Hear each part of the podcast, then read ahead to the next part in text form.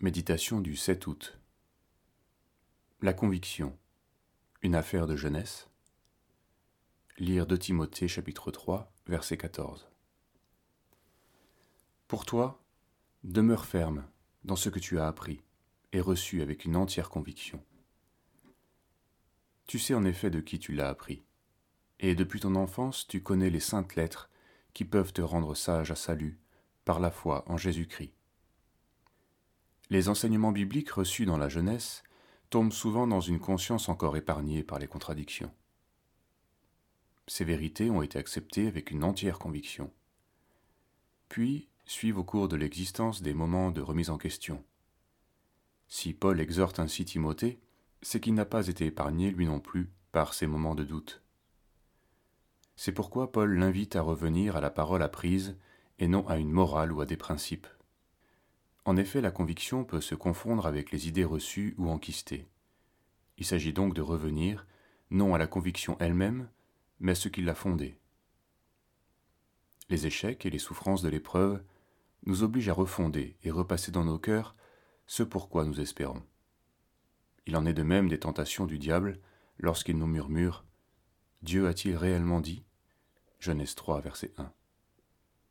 Le joug de l'habitude n'est pas une conviction.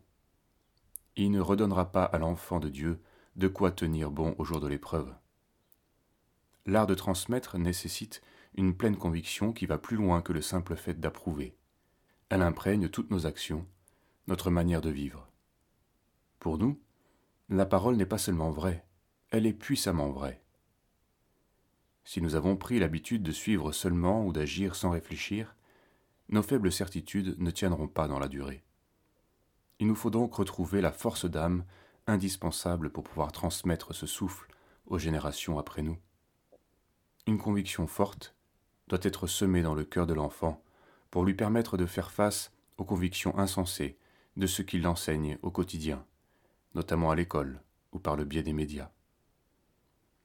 Nous ne pouvons nous habituer aux ornières, ces chemins creusés sur lesquels on passe et on repasse. La conviction n'est pas réservée qu'aux jeunes naïfs.